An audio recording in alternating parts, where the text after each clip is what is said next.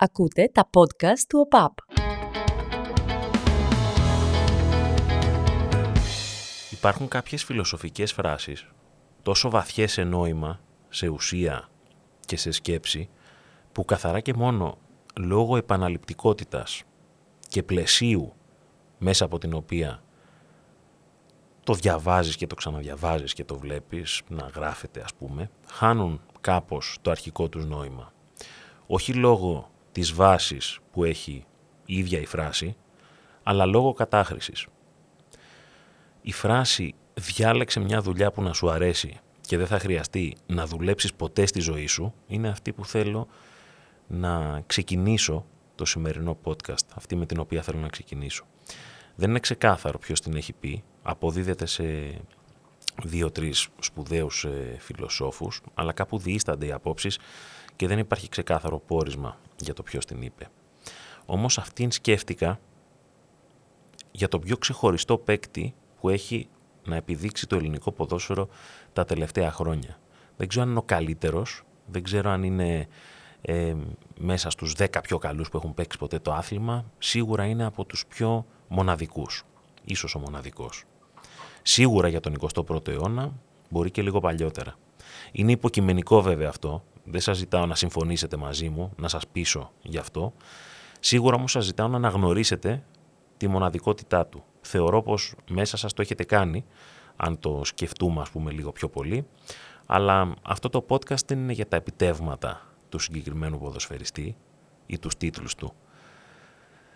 Ο Λάζαρος για μένα μοιάζει με μια ελληνοποιημένη έκδοση τους Ζλάταν Ιμπραήμοβιτς. Μην γελάσετε, μην λέτε τι λες τώρα και τέτοια. Σκεφτείτε το λίγο. Ε, δεν τοποθετείτε μεν πολιτικά ή για τόσο σημαντικές κοινωνικές δράσεις ξέρω εγώ, που το έχει κάνει ο Ζλάταν. Δεν, δεν κοροϊδεύει κανέναν ε, λέγοντας ας πούμε πράγματα τα οποία ενδεχομένως να τα λέει επιτιδευμένα, είναι ο αυτός του. Αλλά για τα δικά μας μέτρα και σταθμά είναι μια καλή αναγωγή. Αναγωγή ως προς τις ομάδες που έπαιξε, ως προς την ε, επίδραση που είχε και στο πόσο αυτόφωτος είναι ως ποδοσφαιριστής. Δεν μοιάζει με κανέναν άλλον. Αυτό είναι δεδομένο για μένα. Μπορεί ας πούμε κάποιος να πει ότι ο Καραγκούνης ήταν η προσωποποίηση του ποδοσφαιριστή, μοναδικός. Ίσως ο καλύτερος που έπαιξε ποτέ, αν όχι ο καλύτερος σίγουρα μες στους top 5 ας πούμε. Λέγαμε ότι δεν υπάρχει άνθρωπος να αγαπάει το, περισσό, το ποδόσφαιρο περισσότερο από τον Καραγκούνη. Θυμάμαι το μεταξύ μικρός που ήμουνα, έχω πάει κάτι διακοπές, δεν θυμάμαι τώρα σε ποιο μέρος. Και είναι ο Καραγκούνης. Τώρα στις διακοπές των κλασικών των ποδοσφαιριστών του Ιουνίου. Δηλαδή, μου έχει λείψει αυτό το πράγμα. Ξέρεις, που είσαι σχολείο, τελειώνεις εκεί πέρα αρχές Ιουνίου, φεύγεις Ιουνίου και εμφανίζεσαι πίσω εντελώς εκτός κλίματος τέλη Αυγούστου που ακούγονταν αυτή η τόσο εκνευριστική φράση από τους γονείς.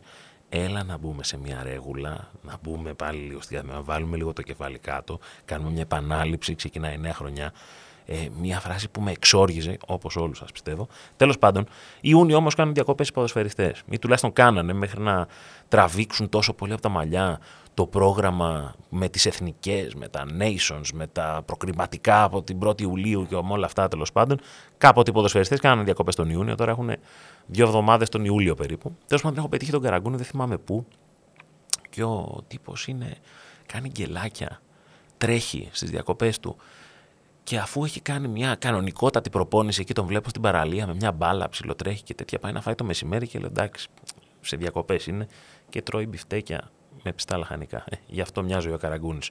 Παραμένει 60-65 κιλά, δεν ξέρω πόσο είναι, και ήταν τέτοιος αθληταράς. Δεν σας αρέσει, ας πούμε, ο Καραγκούνης για δικούς σας λόγους, δύσκολο το βλέπω. OK. Okay.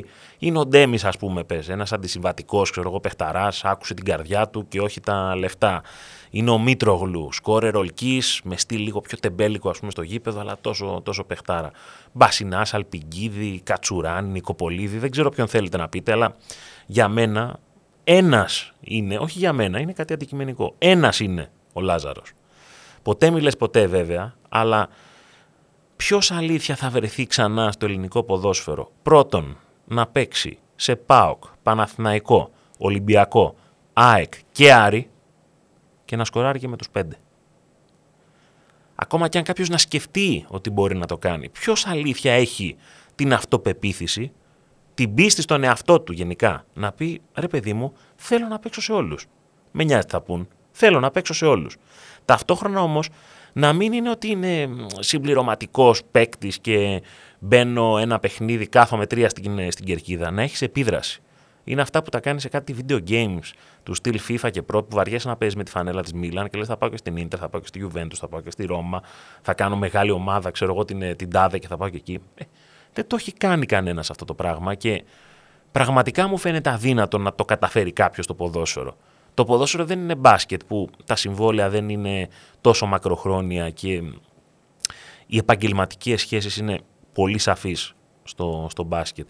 Το ποδόσφαιρο είναι λίγο πιο πίσω στο κομμάτι του συναισθήματος με την καλή έννοια από τον μπάσκετ. Ταυτίζεσαι κάπως περισσότερο με τους παίκτες. Σε αυτό το podcast ίσως είμαι λίγο πιο ασύντακτος σε σχέση με τις προηγούμενες φορές. Δεν είναι ότι έχω μια ξεκάθαρη σκαλέτα σε αυτό που θέλω να πω. Απλώς είδα αυτό το επίτευγμα του Λάζαρου την Κυριακή που σκόραρε με τον Άρη και έγινε ταυτόχρονα και ο γυρεότερος σε ηλικία ποδοσφαιριστής που σκοράρει με τη φανέλα του Άρη στην πρώτη εθνική αλλά και ο πρώτος παίκτης που σκοράρει και με τις πέντε ομάδες που είναι οι καλύτερες ιστορικά στην Ελλάδα. Όπου και να πήγε πάντως αυτός ο παίκτης, ο Λάζαρος, δημιούργησε συνέστημα, ε, εξέλιξε το χαρακτήρα του, έγινε είδωλο σε κάποιες ομάδες. Και δεν ξέρεις ποιο Λάζαρο της καριέρας του να διαλέξεις. Μπορεί να είναι ένας, ο Λάζαρος, είναι όμως και πολύ Λάζαροι στην ίδια του την καριέρα είναι ο Λάζαρος του ΠΑΟΚ. Εκεί ίσως ήταν λίγο πιο πολύ στο επιθετό του ας πούμε. Είναι ο Λάζαρος του Παναθηναϊκού, ο Νταμπλούχος, ο καθοριστικός παίκτης στο ντέρμπι αιωνίων, στο πάρε στο Σισε που κάνει δύο φοβερές τρίπλες και τον βγάζει μόνο το Γάλλο και το γυρνάει ο Παναθηναϊκός ντέρμπι με τον Ολυμπιακό που εκεί λέει πάμε να πάρουμε το πρωτάθλημα. Είναι ο Λάζαρος της ΑΕΚ, το πρώτο πρωτάθλημα μετά από 24 χρόνια έχει την υπογραφή του. Είναι ο Λάζαρος του Ολυμπιακού στέρισε από τον Ολυμπιακό ένα πρωτάθλημα λίγους μήνες πριν και πάει στην καλοκαιρινή προετοιμασία, σηκώνεται στο ξενοδοχείο και τραγουδάει σε στο μυαλό κάτι μαγικό. Και λες, δεν γίνεται αυτό το πράγμα. Και όμως το κάνει. Και στην αρχή ξέρεις, μπορεί να, να εκνευριστείς και να πεις, ας πούμε, τι λέει και τι έκανε και τέτοια, αλλά αυτός είναι. Γκοροϊδεύει. Και είναι ο Λάζαρος του Άρη, ο γυριότερο σκόρερ όλων των εποχών, που αυτοτρολάρεται και βάζει στο Instagram φωτογραφία με face up που τον δείχνει 85 χρονών για να πει ότι σκόραρα 36 ετών και 311 ημερών, ας πούμε. Είναι ο Λάζαρος του Μουντιάλ στην Εθνική, στη Βραζιλία, που μπαίνει μέσα και τους ε, τους ανακατεύει και πάμε να περάσουμε στους 8 του κόσμου. Δεν τα καταφέραμε. Και ταυτόχρονα ο Λάζαρος ο αδικημένος από την Εθνική, που υπάρχουν πολλές περίοδοι στην καριέρα του που λες γιατί δεν πήραμε τον Λάζαρο, ρε παιδιά, να τον έχουμε να παίζει; Αφού μας λείπει η ατομική ενέργεια, αφού μας λείπει τον γκολ, γιατί δεν τον φέραμε. Δεν ανήκει σε κανέναν Ταυτόχρονα όμως ανήκει και σε όλους. Δεν είναι απίστευτο. Πόσο μοναδικό δηλαδή, πόσο, πόσο σπάνιο μπορεί να είναι κάτι τέτοιο. Και βέβαια κυριολεκτικά είναι πρωτοφανές. Κανένας δεν το έχει κάνει. Επίσης, επαναλαμβανόμενο όπω αυτή η φράση που είπα στην αρχή, είναι το, το περιβόητο guilty pleasure. Και είναι το guilty pleasure του ποδοσφαίρου μας, ο Λάζαρ Χρωστοδουλόπουλο. Μπορείς στο γήπεδο, με το στυλ που έχει, να τον βρεις αν διαμαρτυρηθεί. Κάτσε κάτω, ρε παιδί μου. Μιλάς που λένε το γήπεδο και τέτοια. Αν κάνει κάποια από αυτές τις απολαυστικές γκριμάτσες, απολαυστικές αν παίζει την ομάδα σου, εκνευριστικές, αν τον έχεις αντίπαλο. Ξέρεις όμως ότι δεν είναι ότι έχει κάτι προσωπικό με την ομάδα σου. Αυτός θέλει να παίξει την μπάλα του. Αυτό ζει. Αυτή είναι η απόλαυσή του. Άλλοι τρέχουν χιλιόμετρα για να ξεσκάσουν. Άλλοι, άλλοι πάνε και βαράνε ένα σάκο του box. Ε, άλλοι χτυπιούνται στην, ε, στη γυμναστική. Άλλοι παίζουν μπάσκετ. Εκείνος ξεσπάει στην μπάλα. Είναι η προέκταση του εαυτού του. Και όσο και αν τον, τον βρήσεις πάνω στη φάση, γιατί αυτή είναι και η φύση του ποδοσφαίρου, αν σε ρωτήσει κάποιος ήρεμα, φεύγοντας από το γήπεδο, όταν έχεις πάει σπίτι, δεν γίνεται να μην παραδεχθείς ότι μπροστά σου βλέπεις έναν αθληταρά, ο οποίος συνεχίζει να παίζει σε τόσο μεγάλη ηλικία και να είναι πραγματικά αποδοτικός. Έχει δώσει πάρα πολλές συνεντεύξεις, μάλλον όχι πάρα πολλές, αλλά πολύ αντιπροσωπευτικές για το χαρακτήρα του. Πράγμα εξαιρετικά σπάνιο στο παρελθόν περισσότερο, αλλά κάπως τώρα βελτιώνεται. Όχι στο βαθμό που θα ήθελα και θα θέλαμε οι περισσότεροι που βλέπουμε ποδόσφαιρο, αλλά για τους Έλληνες παίκτες ή. Πώς να το πω, θα, θα θέλαμε να μιλάνε λίγο περισσότερο και να μαθαίνουμε και άλλες πτυχές του χαρακτήρα του. Δεν έχουμε όμως αυτό το παράπονο από τον Λάζαρο. Το έχει κάνει, έχει δώσει συνεντεύξεις. Και θα έλεγα ότι μαθαίνεις τις πτυχές του χαρακτήρα του, δημιουργείς ακόμα μεγαλύτερο ενδιαφέρον και επιβάλλεται ο ποδοσφαιριστής να δίνει πίσω στον κόσμο ένα κομμάτι της αγάπης που παίρνει, όχι μόνο επειδή είναι ωραίος παίκτης, αλλά επειδή πρέπει να τον μάθεις και ως άνθρωπος. Είναι βέβαια κάτι που απαιτεί μια σχετική προπόνηση, να το πω έτσι, σε όρους τηλεόρασης ή ραδιοφώνου ή συνεντεύξεων, αλλά είναι μια παράλληλη δουλειά που πρέπει να την κάνει ένας αθλητής. Στο εξωτερικό γίνεται κατά κόρον δηλαδή και οι αθλητές είναι εντελώς ακομπλεξάριστοι στο να μοιραστούν πράγματα τα οποία για την κοινωνία μπορεί να είναι κατακριτέα ή κάπως θέματα ταμπού, αλλά και στην Ελλάδα σιγά σιγά θα έρθει αυτό, είμαι βέβαιος. Ξεκίνησε ας πούμε από τον αρχηγό, από τον ενεργή αρχηγό της εθνικής ομάδας, τον Τάσο Μπακασέτα, που μίλησε ανοιχτά για το θέμα της κατάθλιψης, ένα ζήτημα το οποίο απασχολεί πάρα πολλούς ανθρώπους, αλλά πολλοί ακόμα δεν νιώθουν την άνεση και την ηρεμία να μοιραστούν αυτό το θέμα, άσχετα αν όλοι γνωρίζουν κάποιους ανθρώπους οι οποίοι υποφέρουν από αυτό το πράγμα και παίρνουν δύναμη βλέποντας τα πρότυπά τους να μιλάνε για αυτό το πράγμα. Επιστρέφοντας στο Λάζαρο, σε αυτές τις συνεντεύξεις που έχει κάνει, ξεχωρίζω δύο σχετικά πρόσφατες. Η μία είναι τηλεοπτική, ε, ιντερνετική για την ακρίβεια, στους Μπεδαράδε, πάρα πολύ καλή, και η άλλη είναι στο Σπόρ 24. Προφορική, μία γραπτή άλλη. Δημοσιογραφικά, λέγεται πολλές φορές ότι η γραπτή συνέντευξη ενδέχεται να είναι παραπλανητική, επειδή ο δημοσιογράφος που θεωρητικά γράφει καλύτερα από τον συνεντευξιαζόμενο, παρουσιάζει με το δικό του τρόπο τον καλεσμένο του. Στο Λάζαρο όμως δεν μπορείς με τίποτα να... Δεν μπορεί να σε ξεγελάσει, γιατί ακόμα και από το γραπτό λόγο περνάει το ύφος του. Είναι ένα μοναδικό ταλέντο αυτό το πράγμα. Αν, έκανε, αν έγραφε ένα άρθρο Λάζαρος, ξέρεις ότι το κείμενο που θα διάβαζες θα ήταν σαν να τον άκουγες. Είναι ένα μοναδικό ταλέντο αυτό που έχει. Ε, στο Σπόρ 24 το είχε καταφέρει αυτό πάρα πολύ καλά. Ο, ο Ηλίας Καλονάς παίρνοντας μια συνέντευξη όταν έπαιζε στην Κύπρο και τον αναφέρω διότι λάτρεψα μια τάκα που είπε που πάλι σε βάζει σε σκέψη και έρχεται κόντρα σε όλους εμάς στην συντριπτική πλειονότητα δηλαδή των φιλάθλων που υποστηρίζουν μια ομάδα. Είχε πει τότε ο Λάζαρος όταν έπαιζε στην Κύπρο, στην Ανόρθωση, ξέρεις ποιο είναι το όνειρό μου ως πατέρας; Να πάω με τα παιδιά μου στην Τούμπα, στη Λεωφόρο, στην ΟΠΑ Παρένα, στο Γιώργος Καραϊσκάκης και να τους πω δείτε ποια ομάδα σας αρέσει. Εγώ προσπάθησα να τιμήσω την κάθε φανέλα. Δείτε ποια ομάδα θα σας βγάλει το μεγαλύτερο συνέστημα και αποφασίστε μετά. Παρένθεση δική μου. Πλέον στην ατάκα προσθέτουμε και το κλειάν της Βικελίδης, γιατί δεν είχε πάει όταν έκανε τη συνέντευξη. Και δευτερευόντως, γιατί η ομάδα διαλέγουμε συνήθως οικογενειακά, είτε ως παράδοση, είτε ως αντίδραση. Αν θέλουμε να πάμε κόντρα στον πατέρα μας, αλλάζουμε ομάδα για να τσακωνόμαστε στο σπίτι. Αλλά αυτό, αυτό είναι, αυτός είναι ο τρόπος. Λίγοι επιλέγουν μια ομάδα επειδή την είδα να παίζει καλά σε μεγαλύτερη ηλικία. Τουλάχιστον λιγότεροι από αυτούς που γεννήθηκαν μια ομάδα επειδή ήταν σε ένα οικογενειακό περιβάλλον ή επειδή ήταν οι φίλοι τους κάτι, κάτι τέτοιο. Είναι επίσης ο πρώτος Έλληνας παίκτης με ξένο παρατσούκλι ως σημείο των καιρών. Έγινε ο game changer στην ΑΕΚ. Ο άνθρωπος που άλλαζε όχι μόνο το παιχνίδι, αλλά τελικά άλλαξε μια χρονιά, μια ιστορία για την ΑΕΚ, μια σεζόν και συνετέλεσε τα μέγιστα στο να πάρει το 18 το πρωτάθλημα η ΑΕΚ. Δεν είναι όμως τα πρωταθλήματα. Κι α είναι ο μοναδικός που έχει πάρει πρωτάθλημα και με τους τρεις; Και με Ολυμπιακό, με Παναθηναϊκό Double και με ΑΕΚ. Είναι οι στιγμές που σου προσφέρει. Το συνέστημα που σου δημιουργεί ιστορίες. Από το καλτ με το μαλλί, όλοι ξέρετε τι λέω, μέχρι την ίσως πιο iconic στιγμή των τελευταίων ετών στα εγχώρια πρωταθλήματα και κύπελα, αυτό το αψυχολόγητο ανάποδο ψαλίδι στον ημιτελικό κυπέλου ΑΕΚΑΕΛ που έστειλε την ΑΕΚ στον τελικό και έχει πει ο Λάζαρος ότι είναι ο πιο extreme πανηγυρισμός γηπέδου που έχω βιώσει στη ζωή μου. Είναι αυτή η διπλή κοφτή τρίπλα χάδι πριν τη δώσει στο Σισε με τον ε, Παναθηναϊκό. Είναι τα γκολ με τον Μπάοκ όταν ήταν μικρός και έλεγες πού μπορεί να φτάσει ας πούμε, αυτό το παιδί. Το τρελό ξεκίνημα που πάει από την ΑΕΚ στον Ολυμπιακό και σαρώνει στον Ολυμπιακό στην αρχή.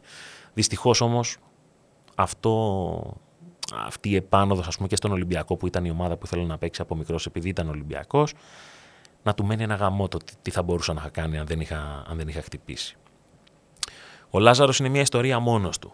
Είναι εντελώς ξεχωριστό και τεράστιο για μένα κεφάλαιο του ελληνικού ποδοσφαίρου. Ε, και το κάνω αυτό το podcast όσο είναι εν ενεργεία γιατί λένε ότι την ιστορία δεν την καταλαβαίνεις στην ολότητά της όταν αυτή διαδραματίζεται μπροστά σου. Ότι πρέπει να περάσει ένας καιρός για να τα αντιληφθείς, για να ζυγίσεις τα πράγματα που γίνονται από ένα μάτι που δεν τα ζει εκείνη τη στιγμή. Για όσους δεν το έχουν εκτιμήσει ακόμα, είμαι σίγουρος ότι θα το καταλάβουν σιγά σιγά, αν δεν το έχουν καταλάβει ήδη το τι μεγάλο μέγεθος ήταν ο Λάζαρος. Είναι. Γεννημένος ας πούμε μέσα στο καταχύμωνο το 1986 στα Διαβατά Θεσσαλονίκης, έκανε τα πάντα, ΠΑΟΚ Παναθηναϊκός, Βερόνα, Σαμπτόρια, ΑΕΚ, Ολυμπιακός, Ατρόμητος, Ανόρθωση, Άρης, Εθνική, ομάδα και συμμετοχή στο Μουντιάλ. Έπαιξε παντού, παίζει παντού, παίζει ακόμα στον Άρη και παντού προσέφερε. Αλλά δεν γίνεται αυτός ο παίκτης να μην είχε αυτό το what if. Αν πήγαινε στη Λίβερπουλ τότε που ήθελε να φύγει από τον ε, ΠΑΟΚ, πού θα έφτανε αν πήγαινε σε νεαρή ηλικία σε μια τόπο ομάδα με ένα τόπο προπονητή. Δεξί πόδι αλφάδι, έξυπνη κεφαλιά, ίσως το καλύτερο positioning που μπορεί να συναντήσεις, μη συνηθισμένο και τρομερά σπάνιας ομορφιάς κοντρόλ, σούτ από μακριά, ασύλληπτη επαφή με τα δίχτυα, διαφορετικό look ανάλογα με τον καιρό και ατάκες που, που, που τσακίζουν κόκαλα από τα γέλια ή από το συνέστημα, γιατί είναι ασύλληπτος ατακαδόρος. Δεν νομίζω ότι είμαι σε θέση να τα μεταφέρω ακριβώς. Γι' αυτό σας λέω ότι πρέπει να τον παρακολουθήσεις για να δεις πόσο μεγάλη επίδραση έχει στο ελληνικό ποδόσφαιρο. Αλλά θέλω να κάνω μια ερώτηση του εκατομμυρίου για αυτόν πριν κλείσω. Αν πρέπει να πείτε μια ομάδα που σας έρχεται στο μυαλό όταν ακούτε Λάζαρος, σε ποια πάτε; Αν μπορούσα τώρα να φανταστώ ταυτόχρονα τις απαντήσεις σας, νομίζω ότι το αποτέλεσμα θα ήταν μια περίεργη αν άρθρε κραυγή, πώς είναι όταν μπαίνει το γκολ που δεν ακούς κάτι συγκεκριμένο εκτός από την πρώτη ατάκα, αλλά κάπου μπερδεύονται οι φωνές καθένας απαντάει με ένα ξεχωριστό συνέστημα, με μια προσωπική εμπειρία, ε, που τον θυμάται και τι, και τι του έρχεται στο μυαλό. Αλλά κάποια ταύτιση θα τη νιώθετε, εκτός αν δεν υποστηρίζετε Ολυμπιακό, Παναθηναϊκό, ΠΑΟΚ, ΑΕΚ ή Άρη. Δεν ξέρω, μου φαίνεται πολύ δύσκολο στην Ελλάδα. Μιλάμε, δηλαδή πρέπει να είναι το, το 90% των φιλάθλων της Ελλάδας αυτές οι ομάδες. Μιλάω και λίγο. Ε, κάπου θα έχετε ταυτιστεί με τον Λάζαρο. Δεν μπορεί, δεν γίνεται. Άρα νομίζω ότι αυτή είναι η απάντηση τελικά. Ότι ανήκει σε όλους μας αλλά δεν ανήκει σε κανέναν.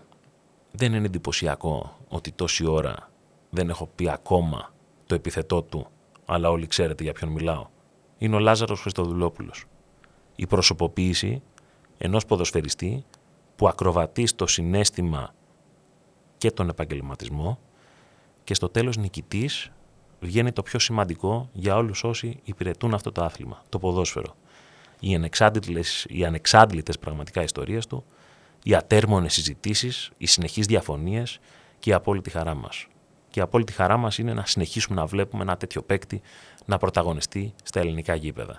Τυχεροί σε αυτή την περίοδο είναι οι φίλοι του Άρη. Ακούτε το εντός έδρας στο Spotify, στα Google αλλά και στα Apple Podcasts. Μέχρι την επόμενη φορά, να είστε καλά.